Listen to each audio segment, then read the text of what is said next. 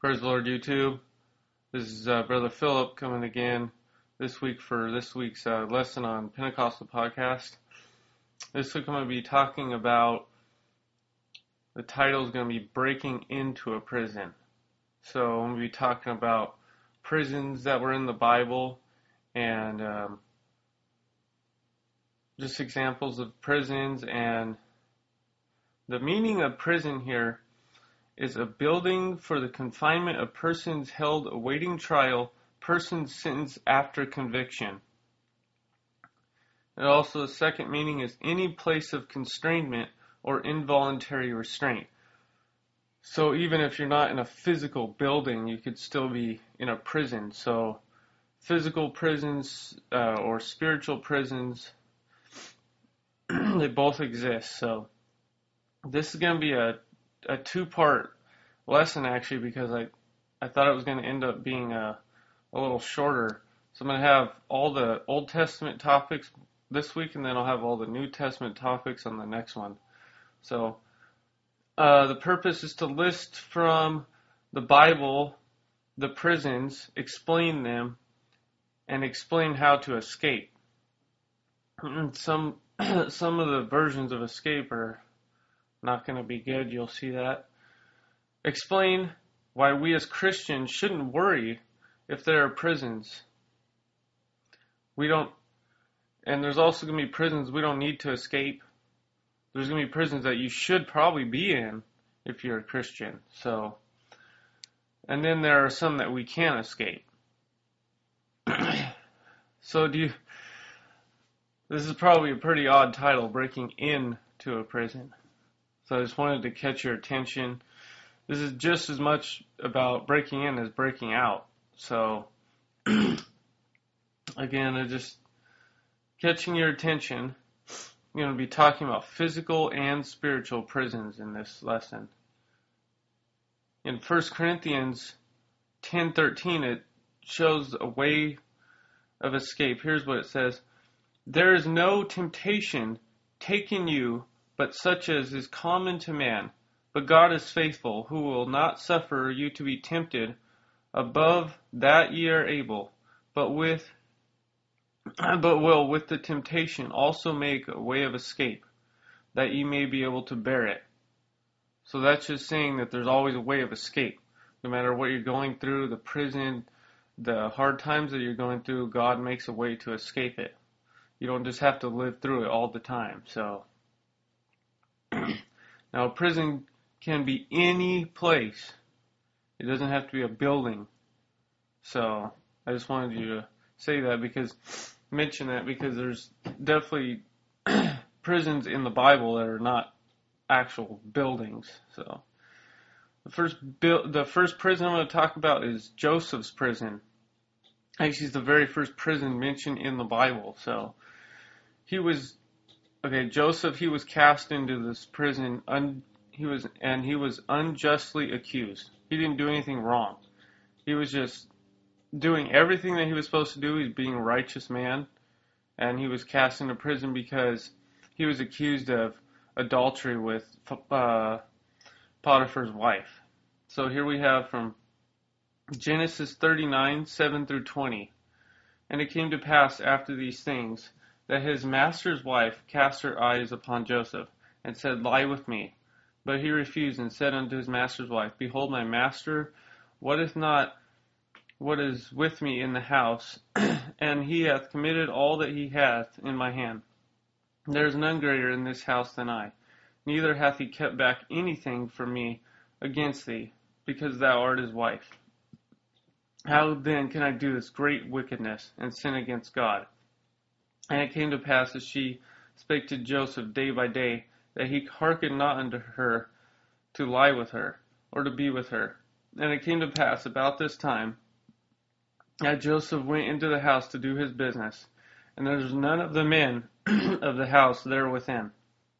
And she caught him by the garment, saying, Lie with me. And he left his garment in her hand and fled and got him out. he left the situation immediately didn't even worry about consequences. He just knew it was wrong, so he left. and it came to pass when she saw that his, he left his garment in her hand, and was fled forth, that she called unto the men of the house, and say, spake unto them, saying, See, he, uh, he hath brought in this Hebrew unto us to mock us. He came in unto me to lie with me, and I cried with a loud voice. and it came to pass, when he heard that I lifted up my voice and cried, that he left his garment with me, and fled and got him out. And she laid up his garment by her until his Lord came home. and she spake unto him according to these words, saying, The Hebrew ser- servant which thou hast brought unto us came in unto me to mock me. And it came to came to pass, as I lifted up my voice and cried, that he left his garment with me and fled out. And it came to pass, when his master heard the words of his wife, which she spake unto him, after this manner did thy servant to him to me, that his wrath was kindled. And Joseph's master took him and put him into the prison, a place where the king's prisoners were bound. And he was there in the prison. and then just to paraphrase the rest of the story, because it's like almost two chapters long. The story goes on to tell us that he was highly favored in the prison. He became uh, like right below the keeper of the prison. He was basically in charge. And there was a butler and baker that each had a dream. They were the Pharaoh's butler and baker. The butler was restored to his position as the the butler was restored to his position as the Pharaoh's butler, but the baker was hanged and killed. After two years, the Pharaoh had a dream. And then the butler told him that Joseph could interpret dreams. So this was interpreted by Joseph to mean that Egypt would have seven years of plenty, and then it would have seven years of great famine. So I've already shown how Joseph broke in to the prison. He broke in because he was unjustly accused. But now let's see how he breaks out. So here we got in Genesis 41, 33 through 40. Now therefore let Pharaoh look out a man discreet and wise, and set him over the land of Egypt. Let Pharaoh do this, and let him appoint officers over the land, and take up the fifth part of the land of Egypt in the seven plenteous years, and let them gather all the food of these good years that come, and lay up corn under the hand of Pharaoh, and let them keep food in the cities, and that food shall be for the store to the land against the seven years of famine, which shall be in the land of Egypt, that the land perisheth not through the famine. And the thing was good in the eyes of Pharaoh, and in the eyes of all his servants. And Pharaoh said unto his servants, Can we find such a one as this is, a man in whom the Spirit of God is? So Pharaoh was a a very ungodly person. He served multiple gods, idols, everything. And but he still noticed that the spirit of God was in Joseph. I just find that to be really impressive. So, and Joseph, or and Pharaoh said unto Joseph, For as much as God hath shown showed all these things, thee all these things, there is none so discreet and wise as thou art. Thou shalt be over my house, and according to thy word shall all my people be ruled. Only in the throne will I be greater than thou. So let's look at this. Joseph's breakout would not have occurred if he wasn't living for God. If he wasn't being righteous, would have never occurred. He was a righteous man. He was unjustly accused. So what? So and he wasn't bitter about being imprisoned. He just allowed God's spirit to move when he was there.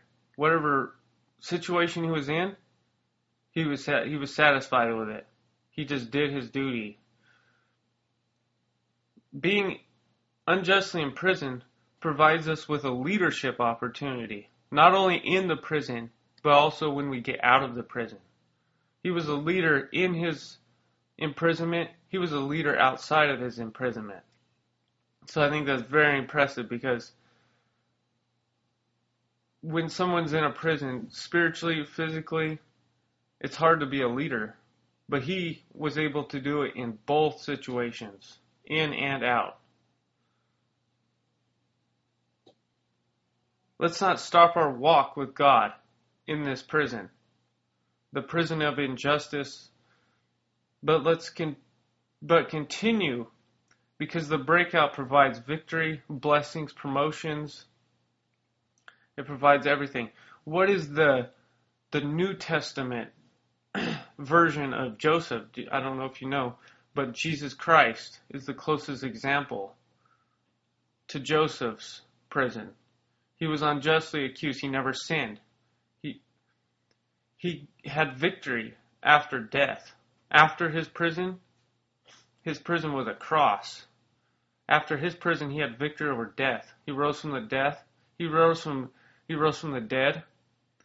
He ultimately let us have salvation. So he he had the same type of thing. He as Joseph being unjustly accused. A sin, uh, it never shows any of Joseph's sins. So Yep, that's the example from the New Testament. It'll be next week. So I'm going to go on to Samson's prison. Samson's prison was his own doing, unlike Joseph's. He went after ungodly women, which ended up being his downfall. So his his own sin got him in his own prison. so Samson breaks into his prison by his own sinful life. Let's take a look at some of the things in his life. So before Delilah, which was Judges 16, Judges like 14 and 15, the Spirit of God was with Samson when he was fighting the Philistines. He was actually trying to be obedient to God at one point in his life. But then when he was drawn away by his own lust after Delilah, chapter 16, she pressured up she pressured him into giving up God's gift in his life which was his strength. So you can't let these worldly pressures, worldly sins, make you give up on God's gift. That's what ended up happening to Samson. So we got here in Judges 16, 15 through 21. And she said unto him, How canst thou say, I love thee, with thine heart is not with me? Thou hast mocked me these three times, and hast not told me wherein thy great strength lieth. And it came to pass, when she pressed him daily with words, and urged him, so that his soul was vexed unto death, that he told her all his heart, and said unto her, There hath not come a razor upon mine head, for I am a Nazarite unto God from my mother's womb. If I be shaven, then my strength will go from me, and I shall become weak, and be like any other man. and when Delilah saw that he had told her all his heart, she sent and called for the lords of the Philistines, saying, Come up this once, for he has showed me all his heart. And the Lord of the Philistines came up unto her and brought money in their hand. And she made him sleep upon her knees. And she called for a man, and she caused him to shave off the seven locks of his head. And she began to afflict him, and his strength went from him. And she said, the Philistines be upon thee, Samson. And he awoke up out of sleep and said, I will go out, as at other times before, and shake myself. And he wits not that the Lord was departed from him. But the Philistines took him and put out his eyes, and brought him down to Gaza, and bound him with fetters of brass, and he did grind in the prison house. So his sin put him in the situation. This is not this is not a prison that a Christian should ever put themselves into. We shouldn't put ourselves into these sinful situations that God isn't pleased with. You're, you're going to end up going into a prison of your own making. This is not. It could be physical too. It could be physical or it could be spiritual. Your spiritual walk with God could highly decrease, and you could end up being out of the church. You could actually have problems with the law and go into a physical prison. So, this is a prison made of our own lust sins, lust and sins. This is by not following God's will for your life. God's will for Samson here was to never cut his hair. That was his one, that was the one thing that God wanted him to do to keep to keep this blessing on his life, and he couldn't do it. He let a lady take control of his life. So let's look at how this prison ends here in Judges 16:28 through 30. And Samson called unto the Lord and said, O Lord, remember me, I pray thee, and strengthen me, I pray thee, only this once, O God, that I may be avenged of the Philistines for my two eyes. and Samson took hold of the two pillars upon which the house stood, and on which it was borne up, of the one on his right hand and the other on the left. And Samson said, Let me die with the Philistines. And he bowed himself with all his might, and the house fell upon the lords and upon all the people that were therein. So the dead that he slew at his death were more than he slew in his life. so how does he break? How did he enter the prison? He entered the prison by his sins. He exited the prison by a death. So what does that tell us? The only way you can exit a prison of sin is death. Spiritually, it's eternal death. Physically, it can be an actual physical death, but in spirit, in, in a spiritual prison, it's it's eternal death. Let's look at the scripture here in James 1:15. And when lust hath conceived, it bringeth forth sin, and sin, when it is finished, it bringeth forth death. So this is a prison that a Christian definitely should not be in. And he, he put himself in his own situation. So let's you know, let's continue walking with God and let's continue pleasing God like Joseph here. you know, Joseph mostly typifies Jesus Christ. So and he had a promotion in the prison, he had a promotion out of the prison.